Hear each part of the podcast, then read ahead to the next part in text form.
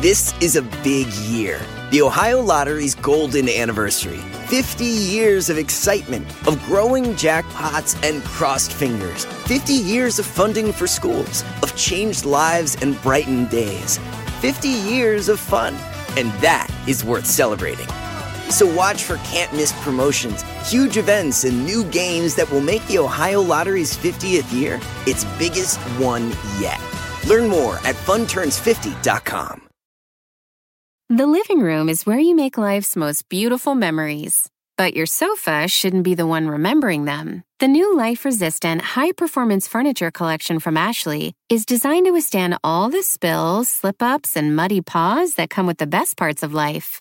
Ashley high performance sofas and recliners are soft, on trend, and easy to clean. Shop the high performance furniture in store or online at ashley.com. Ashley, for the love of home. Witness Docs from Stitcher.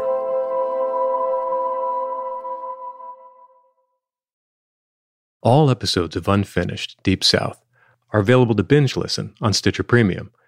Premium listeners get an ad free experience, can listen to all the episodes of Unfinished Deep South right now, and play a key part in supporting our show and reporting. You can get a free month trial of Stitcher Premium by going to StitcherPremium.com and signing up with the code WITNESS. So if you want to see how the entire story unfolds right now, that's StitcherPremium.com, promo code WITNESS. This episode contains disturbing descriptions of violence and racism. Please take care while listening.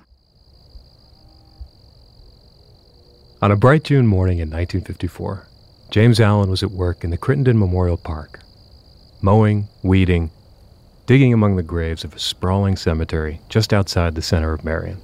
It was a beautiful day. Beautiful day. Beautiful day, and that, well, that Billy Joe was out there on the tractor. You know it was beautiful because he was he was distant out there.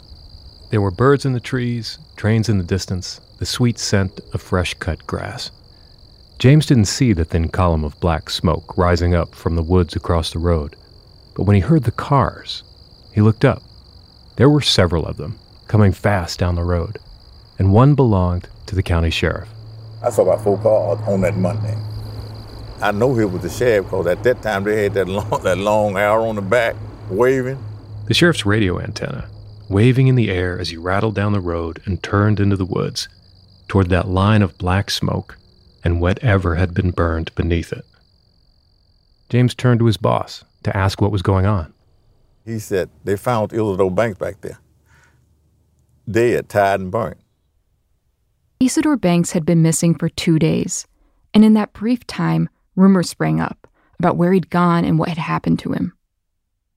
Some people thought he'd gone to Memphis or Mississippi. Some heard stories about a man screaming in the night. Some had even gone looking for him out among the fields. But on that Monday morning, all the possibilities collapsed into one terrible fact. Isidore Banks had been lynched, chained to a tree, and burned almost beyond recognition.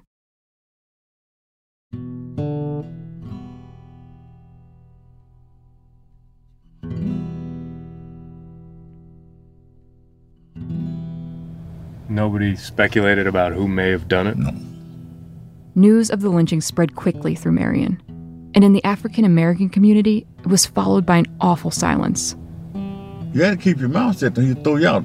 So you you had to keep your mouth shut because you were living in a white man's house. Like he's going to kick you out if you started talking about. You know what I'm talking about? Yeah, oh yeah. A lot of them went on and said something, but they had to run off. James told us that some people did talk about Isidore, but if white people heard about it, they'd start getting threats. And some people were run out of town. So James kept quiet. He never talked about the killing, but he did begin having nightmares about Isidore. Because I dreamt about it a couple of times. He's sitting outside the tree with a log chain around him and a bucket of gas in front of him, and I was just imagining how he was suffering before he died. But it hurt so bad, you know, to uh, look at something like that or listen at something like that. I'm Taylor Hom. And I'm Neil Shea. This is Unfinished Deep South. Episode 4 White Memories.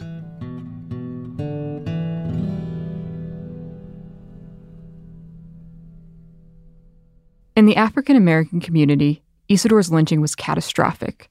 The shockwaves still ripple through people's lives. Most of the African Americans we interviewed believe Isidore was targeted because he was wealthy.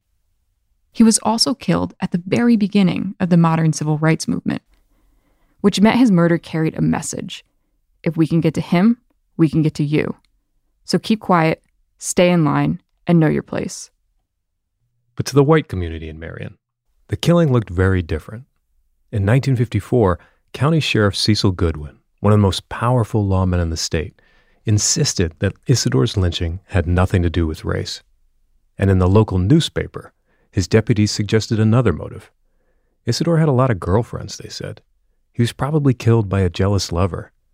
Basically, the deputies seemed to be saying the case wasn't worth solving or talking about.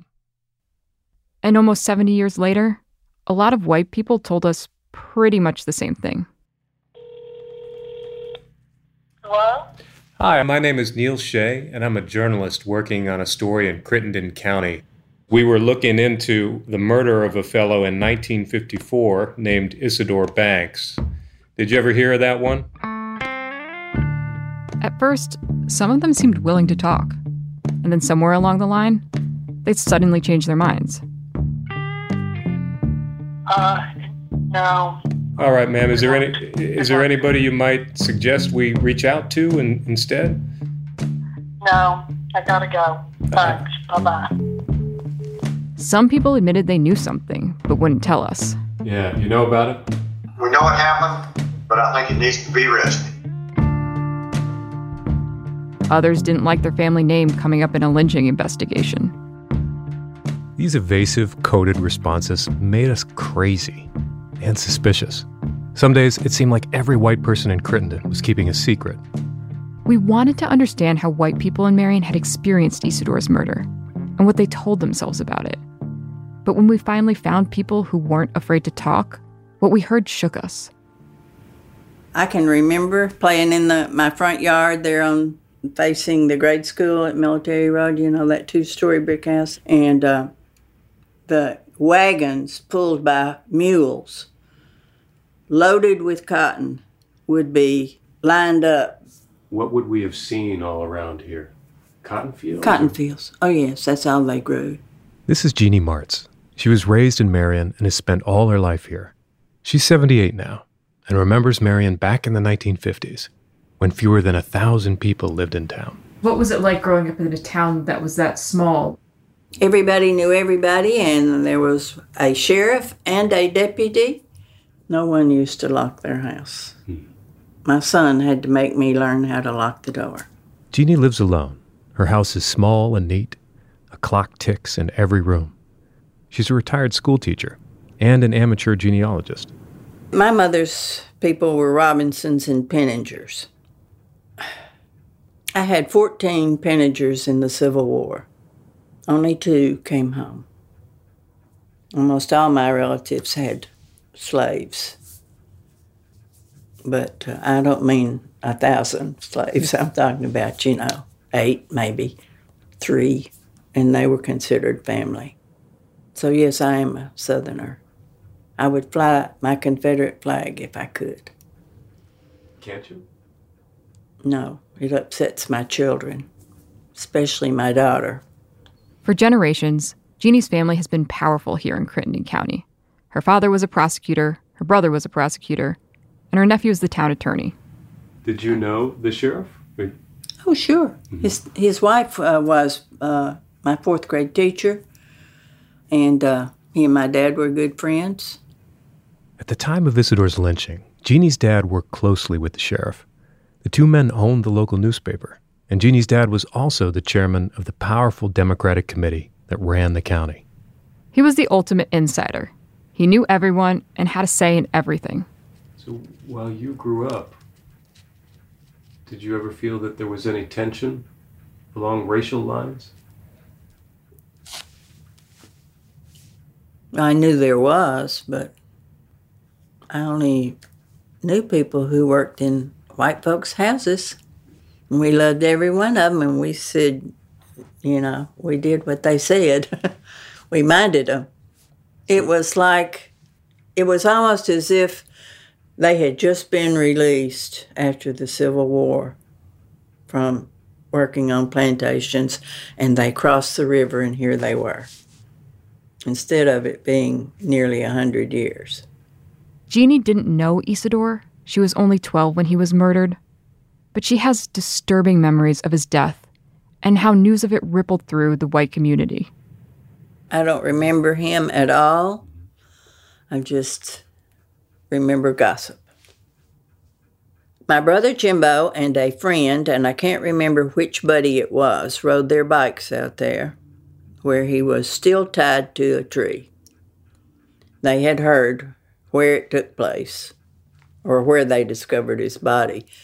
And uh, he said it was intact, they hadn't even moved it. And uh, when I inquired what happened to him, it's only what they heard, you know, my brothers. And they heard that he had said something inappropriate to a young white woman going in the store. Was that the sort of thing that could get you in trouble back then? It just wasn't done. I guess so. I guess it could get you in trouble. It sure got him cooked. Where did they find him, your, your brother, when they went on their bikes? Did they go? Well, they didn't find the body. No, but they rode past it. You said. No, they went right to it and got off their bikes and looked out where the county shop is, across from the cemetery, Okay. back in the trees. My brother told me the year before he died that he could take me to the exact spot. I said, no thanks. So, do you know, do you remember how your brothers heard, or did you just, the first time you heard about it, they must have come back from the scene and. But everybody knew about it. It wasn't just them. I mean, I was 12 and I heard it. And as you got older, did people still talk about it, or did it kind of fade away? No. I never heard that it was somebody seeking his land. I never heard that until I was grown and probably past 50. I never heard anything about I didn't even know what Isidore Banks did for uh, money or anything. Did you ever, in, in any of that gossip that was going around, did you ever hear a name of who might have done it to him? Mm-mm. But they were white.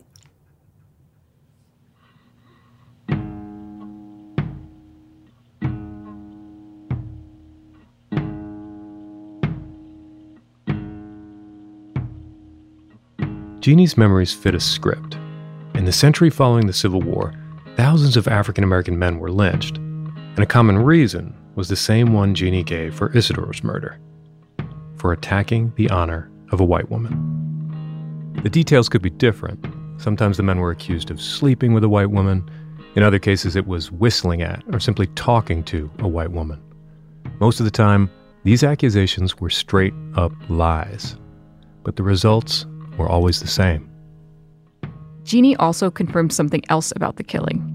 African Americans had told us that Isidore's body had been left out in the woods, possibly for several days, so that white people could go look at it. While the timeline is hazy, we were able to use interviews and newspaper reports to establish one thing for certain. Isidore's body remained at the crime scene, chained to a tree, for at least one full day after it was discovered. Why? Because for Southern white people, lynching delivered a lesson about power who had it and who didn't.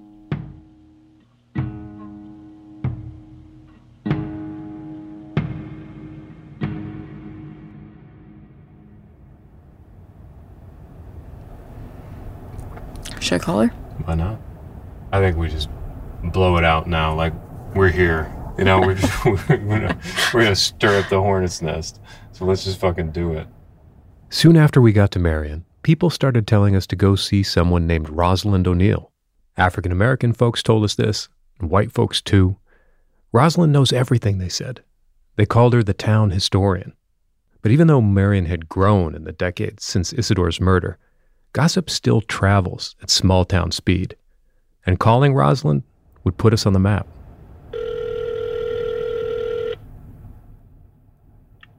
O'Neill.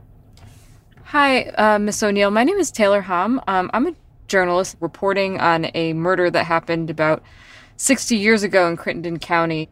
In Who, 19- who, who was murdered? Who was murdered? uh, the name is Isidore Banks. Oh boy. Oh boy. That was a really controversial murder. Rosalind is originally from Alabama. She didn't live in Marion when Isidore was killed. You said it was very controversial. Why do you say that? Well, I know the one guy who I thought did it. You know, and I mean he's dead too. He as good as admitted it to me, and I'm not going to state, but I mean, I you know you always you want to know that justice is served, but quite frankly, a lot of times justice isn't served. Yeah, justice comes in different ways. It really does. And it and so this is it this is someone that passed away but you still feel that you can't reveal the name. No, I don't. I think uh, you know I'm not going to take that step. Would it be possible for us to maybe come by sometime and meet you and uh, talk to you in person? I really don't have much to add to the story. It's, if I were here at that time, if I had been around when it was actually occurring, it would be different. I've had enough reporters as friends. I know what your job is, but I'm not going. I'm not going to. I'm not going to be guilty of helping you do creative writing. Rosalind was the first person we'd spoken to who claimed to know the name of Isidore's killer. We couldn't let that go, and we tried to play it cool, like we weren't actually all jittery when she said it. So we tried to reassure her that we weren't there to make stuff up. And then, right before she hung up, she opened the door just a sliver. Well, I will be at the Sultana Disaster Museum on Thursday from 10 to 4. Okay. Bring that information with you. Come by the museum where I volunteer, she said, and bring all the evidence you've got.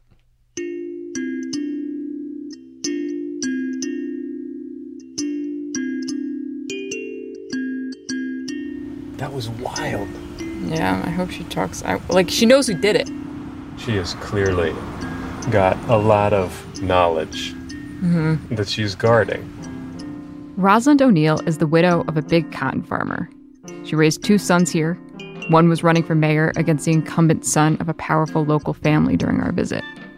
And most famously, she was the close friend of a woman named Margaret Woolfolk, a journalist and lawyer who wrote two definitive books about local history and ran the local newspaper. Margaret died in 1999, but people said she knew the secrets of the town, and that before she died, she told Rosalind.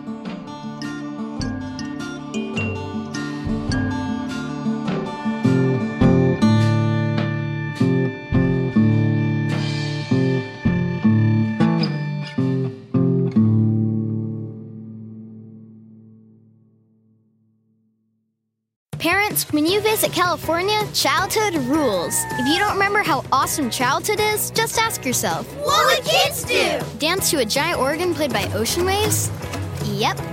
Camp in floating tree houses hundreds of feet off the ground? Check. Jump in a big tub of mud on purpose? Call it rejuvenation. We don't care. Just pack your fun pants and let childhood rule your family vacation. Discover why California is the ultimate playground at visitcalifornia.com. Want to connect with a family member who doesn't speak your language? Then check out the language learning program Rosetta Stone on desktop or as an app. Rosetta Stone is designed to immerse you in the language you're learning through an intuitive process. Plus, the True Accent feature even gives you feedback on your pronunciation. And with a lifetime membership, you have access to all 25 offered languages. Get started today. Visit rosettastone.com backslash pod50 to get 50% off your lifetime membership now. That's rosettastone.com backslash pod50 for 50% off.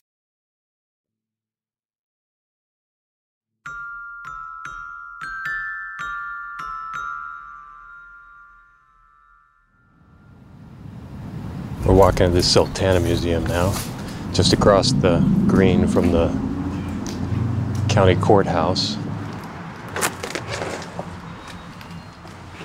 Hello. Hello. Hello. Rosalind? Yes. Hi, I'm Taylor. Hi, Taylor. This is Hi, Neil. Rosalind. I'm Neil. Hi, Neil. How are you? We'll find out in a minute, won't we? Rosalind has curly white hair. She was wearing a floral print dress. We sat down beside a 14 foot long, handmade model of a steamboat. This is the Sultana, which blew up on the Mississippi River right outside of town in 1865. The accident killed almost 2,000 people. Biggest naval disaster in American history. Believe it or not, it's lar- you lost more people on the Sultana than they did on the Arizona. Rosalind, like a lot of people in town, knows this story inside out. But she skipped through the details because she wanted to know what we know about Isidore, his wealth, his life, his land. I want to see your title search. Title search? Oh. Yes. A title search is basically the history of a specific piece of land. It's like a timeline of its ownership. Rosalind worked in real estate for decades, so she knows all the big landowners in town. She's bought and sold plots, buildings, and farm fields all across the county. I've gotten paid in fish. I've gotten paid in green beans. I mean, you know, barter is alive and well. So we bartered too. We showed her some of Isidore's land records. We walked her through what we found, and she helped us understand how real estate is bought and sold in Marion, where the records are kept, and how to track down parcels that Isidore might have owned. No, I brought an ownership map, a county ownership map. Oh, the plat book? Yeah. Yeah, I have that one of those too. So I have them on my computer. We spent a couple of hours talking land and searching maps with Rosalind. We shared our thinking on how Isidore might have been lynched by someone who wanted his property. She listened politely and then totally disagreed. Because the guy who confessed to her, she says he didn't care about land or wealth. This was not somebody that was powerful. So it may be somebody who hasn't even turned up in our search yet. It had nothing to do with power. It had to do with anger. hmm And it had to do with somebody who knew they would get away with it. No, it had to do with someone who didn't care if they got away with it or not. Before we met Rosalind, a lot of people told us that Isidore was lynched by someone powerful, someone with ambition. Now she was telling us something very different. We tried to nudge the name of the alleged killer out of her, but no matter what we appealed to her sense of justice, her love of history, even her love of this town she wouldn't budge. Please don't get me or my town in trouble. Why won't you tell us? Because he has his relatives. But so does Isidore.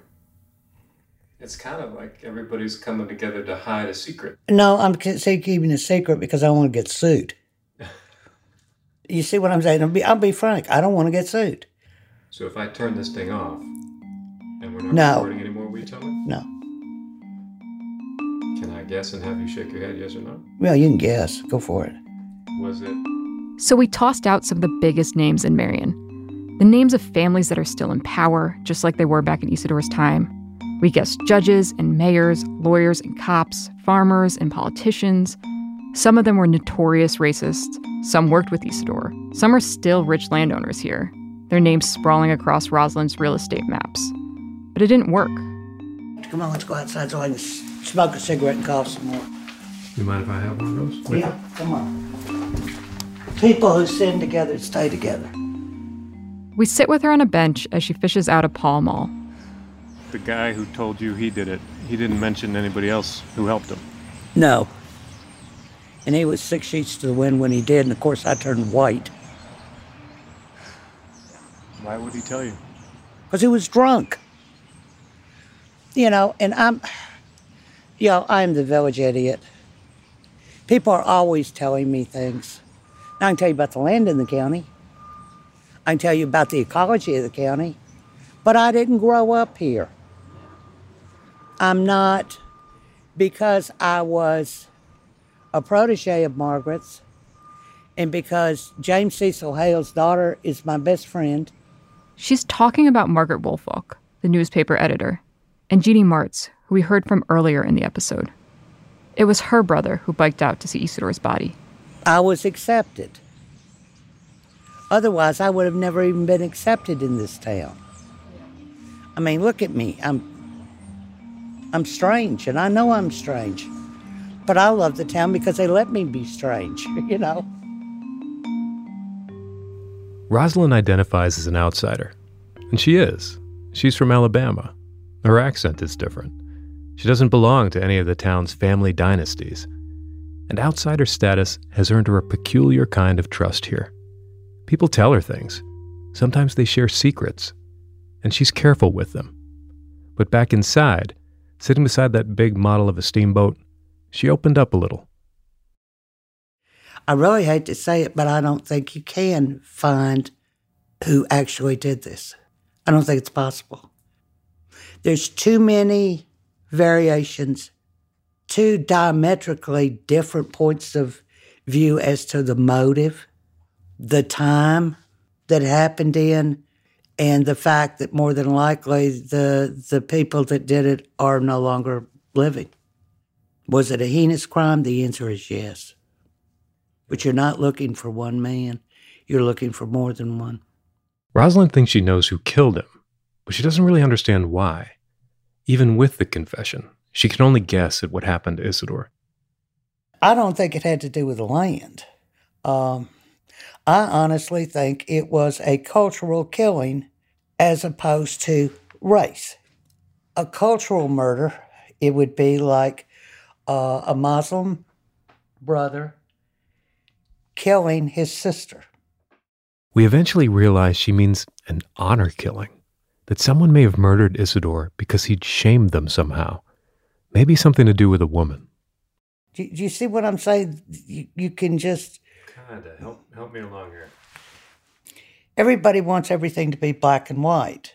I'm three quarters of a century old. I've given up on black and white. They're shades of gray.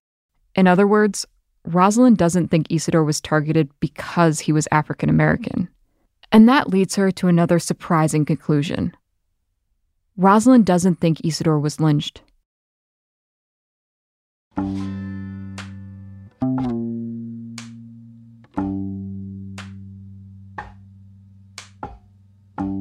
When we started this investigation, it seemed plain to us and to Isidore's family that he'd been lynched. That is, that his killing was an act of racial terrorism. But Rosalind and a lot of other white people in Marion don't agree.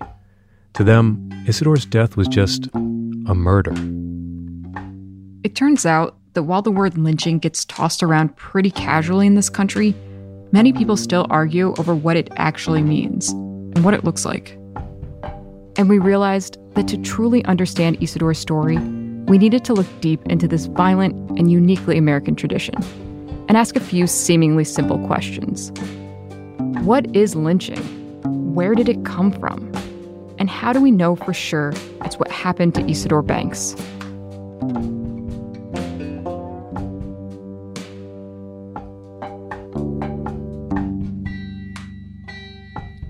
Next time on Unfinished Deep South. Watch the lynchings in the late uh, 19th century. These are events that are pastimes and that people go to them exactly as they would have gone to a baseball game. 15,000, 10 to 15,000 people attending. The counties would run special railroad cars to the to bring in people from the surrounding communities. Mayors would cancel schools on those days.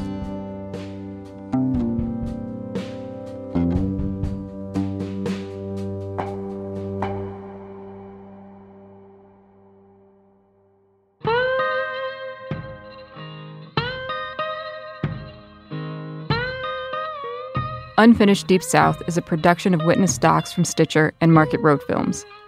Written and produced by us, Taylor Hom and Neil Shea. Editing by Peter Clowney, Gianna Palmer, and Tracy Samuelson. The show is produced by Laura Kalaluri and Stephanie Kariuki. Our executive producers are Lynn Nottage, Tony Gerber, Peter Clowney, and Chris Bannon. Our mixing engineer is Casey Holford. Special thanks to our fact checker, Michelle Harris. Deep South features blues, folk, and gospel music performed by Hubby Jenkins. Original theme music and score by Casey Holford, with musicians Ryan Thornton and Dan Costello. Special thanks to the extended family of Isidore Banks, who gave generously of their time, their patience, and their memories.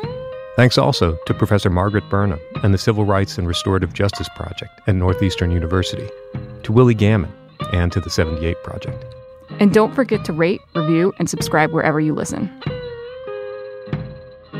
My Lord, He called me. He called me by the lightning. The trumpet sounds to fill my soul. Ain't got long to stay here.